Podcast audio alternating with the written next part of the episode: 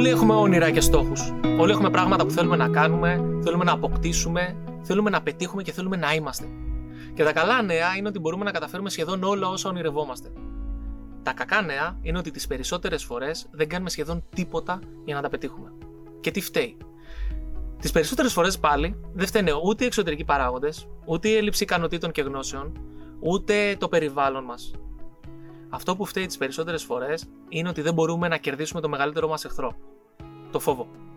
Πιστεύω ότι ο νούμερο ένα μεγαλύτερος κατασταλτικός παράγοντας, αυτός που μας κρατάει στάσιμους, αυτός που μας κρατάει μακριά από τα όνειρά μας, είναι ο φόβος. Και το γεγονός ότι δεν ξέρουμε να το διαχειριζόμαστε. Και εδώ τίθεται ένα πάρα πολύ μεγάλο ερώτημα. Πρέπει για να κάνουμε αυτά που ονειρευόμαστε να μην φοβόμαστε; Πρέπει να ξεπεράσουμε το φόβο μας. Ή πρέπει να μάθουμε να τη διαχειριζόμαστε; Η αλήθεια είναι ότι όλοι αυτοί οι επιτυχημένοι άνθρωποι που κάνουν απίστευτα πράγματα, είτε είναι μεγάλοι επιχειρηματίες, είτε είναι μεγάλοι αθλητές, είτε είναι μεγάλοι καλλιτέχνες, ό,τι και αν είναι, δεν, είναι, δεν τα πετυχαίνουν επειδή δεν νιώθουν καθόλου φόβο, αλλά επειδή μπορούν να διαχειριστούν το φόβο τους. Σήμερα λοιπόν θα μάθουμε πώς μπορούμε και εμείς να διαχειριστούμε το φόβο μας και αν δεν μπορούμε να το διαχειριστούμε, πώς να τον χρησιμοποιήσουμε ως σύμμαχο και να λειτουργήσει ως καύσιμο και ως όχημα για να πετύχουμε όλα αυτά που θέλουμε. Λοιπόν, πριν δούμε όμως αυτό, θέλω να σας πω μια προσωπική ιστορία για το φόβο. Το 2019, ένας από τους μεγαλύτερους μου στόχους ήταν να ξεκινήσω να μιλάω μπροστά σε κοινό, να δίνω ομιλίες, να κάνω σεμινάρια, να βγάζω βίντεο κ.ο.κ. Έτσι λοιπόν, με την αρχή του 2019, έκατσα και έψαξα πώς μπορώ να μιλάω μπροστά στον κόσμο χωρίς να φοβάμαι. Μπήκα λοιπόν στο Google και ξεκίνησα να ψάχνω. Και εκεί βρέθηκα μπροστά στους Toastmasters. Οι Toastmasters είναι ένας μη κερδοσκοπικός οργανισμός, στον οποίο πηγαίνουν άνθρωποι σαν εμένα, έτσι ώστε να μπορούν να μιλήσουν πιο άνετα μπροστά στον κόσμο και να μπορούν να επικοινωνήσουν καλύτερα το μήνυμά τους. Έτσι λοιπόν, πήρα και εγώ την απόφαση να γραφτώ σε αυτό το κλαμπ και να πηγαίνω κάθε εβδομάδα για να γίνω καλύτερος ομιλητής. Ήρθε λοιπόν η ώρα, ήταν Τετάρτη, παίρνω την κοπέλα μου την Εύη τηλέφωνο και της λέω: Εύη, σήμερα θα πάω στους Toastmasters. Θέλω να πάω να δω τι γίνεται εκεί πέρα, να το δοκιμάσω. Έρχεται λοιπόν η ώρα, ξεκινάω, ντύνομαι, βάζω τα καλά μου, βάζω το πουκαμισάκι μου, το καλό μου παντελόνι, ένα σακάκι από πάνω, τα καλά μου παπούτσια. Μπαίνω στο αυτοκίνητο, βγάζω έξω το κινητό, βάζω στο GPS την τοποθεσία των Toastmasters και πριν βάλω μπροστά το αυτοκίνητο, αρχίζει και με καταβάλει ο φόβος. Και λέω, Άστο μωρέ, δεν πειράζει, θα πάω την άλλη εβδομάδα. Παίρνω την Εύη κατευθείαν τηλέφωνο, της λέω: Αγάπη μου, τελικά δεν θα πάω το Masters, θα πάω την άλλη εβδομάδα. Θέλεις να κάνουμε κάτι, θες να πάμε να πιούμε μια μπυρίτσα; Μου λέει: Εύη, άντε πάμε. Περνάει μια εβδομάδα, έρχεται η επόμενη και είχα πάρει πάλι την απόφαση να πάω στο Masters. Να δω τι γίνεται. Δίνομαι πάλι, βάζω τα καλά μου, το πουκαμισάκι μου, το παλτό μου, τα καλά μου τα παπούτσια, βάζω στο GPS του κινητού πάλι την τοποθεσία των Toastmasters. Πριν βάλω πάλι μπροστά το αυτοκίνητο, με καταβάλει ο φόβος για δεύτερη φορά και πάλι παίρνω την Εύη τηλέφωνο και της λέω: Αγάπη, ξέρεις κάτι; Τελικά αποφάσισα να μην πάω. Θα πάω την επόμενη εβδομάδα, μωρέ, δεν τρέχει τίποτα. Περνάει πάλι μια εβδομάδα. Έχω πάρει την απόφαση ότι αυτή τη φορά θα πάω. Δίνομαι πάλι, βάζω τα καλά μου, που καμισάκι, καλά παπούτσια κτλ. Βάζω πάλι στο GPS του κινητού την τοποθεσία των Toastmasters. Μπαίνω στο αυτοκίνητο, βάζω μπροστά. Όταν προσπαθώ να ξεπαρκάρω το αυτοκίνητο για να φύγω, πάλι με καταβάλει ο φόβος. Παίρνω τρίτη φορά την Εύη τηλέφωνο και της λέω: Αγάπη μου, τελικά δεν θα πάω ούτε σήμερα, μωρέ, δεν πειράζει, ας θα πάω την άλλη εβδομάδα. Και έψαχνα να βρω δικαιολογίες για τον λόγο που δεν ήθελα να πάω. Έλεγα με πονάει η κοιλιά μου, δεν αισθάνομαι καλά, αισθάνομαι λίγο αδιάθετος και προσπαθούσα να το αποφύγω. Έτσι λοιπόν την τρίτη φορά, αφού η Εύη το έχει ακούσει ήδη δύο φορές, γυρνάει και μου λέει: Αγάπη μου, δεν πίστευα ποτέ ότι είσαι τόσο μεγάλη κότα. Έτσι λοιπόν, επειδή δεν ήθελα εγώ να φάνω κότα στην κοπέλα μου, της λέω: Άστο, θα πάω. Και παίρνω μια βαθιά ανάσα και πηγαίνω. Όταν λοιπόν βρέθηκα εκεί, βρέθηκα σε μια αίθουσα με 40 περίπου ξένους ανθρώπους, δεν τους ήξερα, δεν ήξερα κανέναν. Κάποιοι ήταν πολιτικοί, κάποιοι δημοσιογράφοι, κάποιοι δικηγόροι, κάποιοι απλοί άνθρωποι σαν εμένα που θέλαν να πάνε απλά να γίνουν καλύτεροι ομιλητές. Και αυτό που συνέβη είναι ότι όταν έφτασα εκεί, ένιωσα ότι μου κόβονται τα πόδια. Πραγματικά από τότε έχω να νιώσω τόσο φόβο. Όταν ήρθε η σειρά μου να σηκωθώ και να πω πώς με λένε, δηλαδή να συστηθώ, ένιωσα ότι χάνεται ο κόσμος γύρω μου. Δεν έβλεπα μπροστά μου, δεν έβγαινε η φωνή μου, δεν είχα δύναμη να σηκωθώ από την καρέκλα μου, να σηκωθώ όρθιος και να συστηθώ. Και όλα ήταν, τι να σας πω, ήταν πραγματικά ο απόλυτος φόβος. Για κάτι τόσο απλό. Όταν λοιπόν το έκανα την πρώτη φορά και σηκώθηκα και μίλησα, έκατσα κάτω και έπανα πολύ μεγάλο μπράβο στον εαυτό μου. Έτσι λοιπόν αποφάσισα να πηγαίνω κάθε φορά στους Toastmasters. Πήγα τρεις φορές μέχρι να αποφασίσω να σηκωθώ και να μιλήσω μπροστά σε όλους. Δηλαδή να πάρω τη σκηνή και να κάνω μια μικρή ομιλία των δύο λεπτών.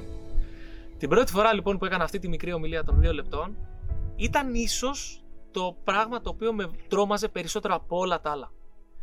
Αφού το έκανα όμως και πέρασε και έκατσα πάλι στην καρέκλα μου, ένιωσα τόσο όμορφα, ένιωσα τόσο μεγάλη ευχαρίστηση, ικανοποίηση και περηφάνεια για τον εαυτό μου, που παρότι φοβόμουν το έκανα, που από εκεί και πέρα δεν έχανα ευκαιρία να βγαίνω μπροστά στον κόσμο και να μιλάω. Και για την ακρίβεια αυτή τη στιγμή, που κάθομαι μπροστά από ένα τρίποδο και μπροστά από μια κάμερα, πάλι φοβάμαι και πάλι νιώθω άβολα.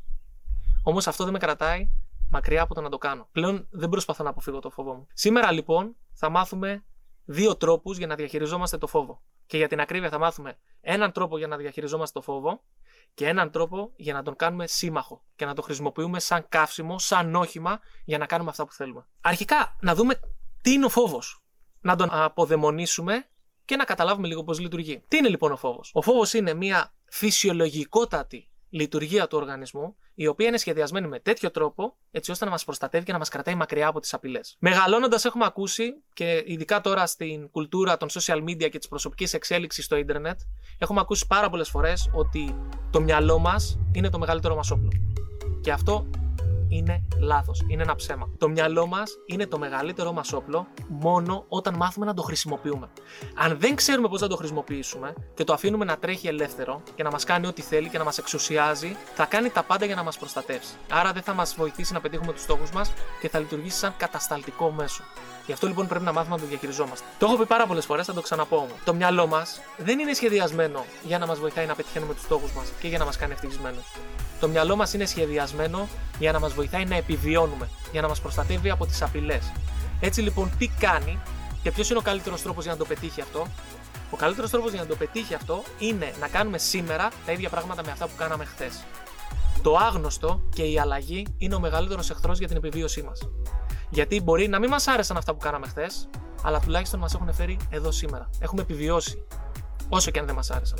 Το μυαλό μας λοιπόν συχαίνεται την αλλαγή, συχαίνεται το καινούριο και συχαίνεται το άγνωστο. Και γι' αυτό δημιουργεί το συνέστημα του φόβου για να μας κρατάει μακριά από αυτό. Αυτό σημαίνει πως σχεδόν πάντα όταν θα θέλουμε να κάνουμε κάτι καινούριο, όταν θα θέλουμε να κάνουμε κάτι το οποίο δεν το έχουμε ξανακάνει, θα φοβόμαστε. Πρέπει λοιπόν αυτό να μας κρατάει μακριά από τους στόχους μας. Πρέπει αυτό να μας κρατάει στάσιμους και να μας κρατάει μέσα στη ζώνη άνεσης, φοβισμένους και να βλέπουμε και να αντιμετωπίζουμε τη ζωή εκ του ασφαλούς. Φυσικά και όχι. Πρέπει να μάθουμε να το διαχειριζόμαστε και πρέπει να μάθουμε να το αντιμετωπίζουμε. Πριν προχωρήσουμε και δούμε τους δύο τρόπους, θέλω να ξεκαθαρίσουμε κάτι. Με ρωτάνε πάρα πολλοί άνθρωποι στη σελίδα και μου λένε Παναγιώτη, πώς μπορώ να μην νιώθω φόβο, πώς μπορώ να αποβάλω το φόβο από τη ζωή μου; Τώρα, η απάντησή μου σε αυτό είναι η εξής. Καταρχάς, δεν θέλουμε να αποβάλουμε το φόβο από τη ζωή μας. Αυτό είναι κακό. Αν δεν φοβόμασταν, το πιο πιθανό είναι ότι τώρα θα είχαμε πεθάνει. Θα πηδάγαμε από ένα πολύ ψηλό σημείο, θα περνάγαμε τον δρόμο χωρίς να κοιτάξουμε δεξιά-αριστερά, θα κάναμε πράγματα τα οποία είναι κακά και επικίνδυνα για εμάς. Θέλουμε λοιπόν το φόβος στη ζωή μας. Ο φόβος ίσα ίσα που είναι ένας από τους πιο δυνατούς μας σύμμαχους. Ε. Είναι ένα από τα μεγαλύτερα μας όπλα. Αρκεί να μάθουμε να το χρησιμοποιούμε και να μάθουμε να το αξιοποιούμε σωστά. Πάμε να δούμε λιγάκι πρώτα πώς μπορούμε να το διαχειριστούμε. Πώς μπορούμε να διαχειριστούμε το φόβο μας. Εδώ θα ήθελα λοιπόν να βγάλετε ένα, μια κόλλα χαρτί, ένα μολυβάκι και να σημειώσετε. Πρώτον, γράψτε σε αυτή την κόλλα χαρτί τι θέλετε να πετύχετε. Τι είναι αυτό που θέλετε να πετύχετε; Θέλετε να κάνετε αλλαγή καριέρας, θέλετε να ξεκινήσετε μια σελίδα στο Instagram, θέλετε να πάτε στο εξωτερικό, να πάτε ένα ταξίδι, οτιδήποτε και αν είναι αυτό. Γράψτε πρώτα τι είναι αυτό που θέλετε. Και από κάτω γράψτε τι είναι αυτό που σας τρομάζει, για ποιο λόγο δεν το κάνετε. Φοβάστε τι θα πει ο κόσμος, φοβάστε την αποτυχία, φοβάστε την απόρριψη, φοβάστε την επιτυχία, τι θα γίνει αν πετύχετε και δεν ξέρετε πώς να το διαχειριστείτε, φοβάστε την αλλαγή, το άγνωστο; Θέλω να γράψετε συγκεκριμένα τι είναι αυτό το οποίο φοβάστε. Συγκεκριμένα. Όσο πιο συγκεκριμένο γίνεται για εμάς, τόσο πιο εύκολα μπορούμε να το διαχειριστούμε. Και μετά θέλω να γράψετε από κάτω, αφού έχετε γράψει τι είναι αυτό που σας τρομάζει και τι είναι αυτό που σας κρατάει μακριά από το στόχο σας, θέλω να γράψετε από κάτω από το 1 μέχρι το 10 πόσο σας τρομάζει. Είναι 10, δηλαδή σας τρομάζει απίστευτα και δεν μπορείτε να, να το διαχειριστείτε με τίποτα; Είναι 5, που είναι έτσι και έτσι, μπορείτε να το διαχειριστείτε. Είναι 2, άρα δεν υπάρχει κανένας λόγος να σας κρατάει μακριά από τους στόχους σας. Γράψτε πόσο σας τρομάζει από το 1 μέχρι το 10. Και μετά θέλω να κάνουμε τρεις ερωτήσεις στον εαυτό μας. Πολύ απλές ερωτησούλες. Θέλω να θυμάστε ότι το συνέστημα του φόβου είναι ένα πρωτόγονο συνέστημα και είναι πάρα πολύ δυνατό και κερδίζει τη λογική.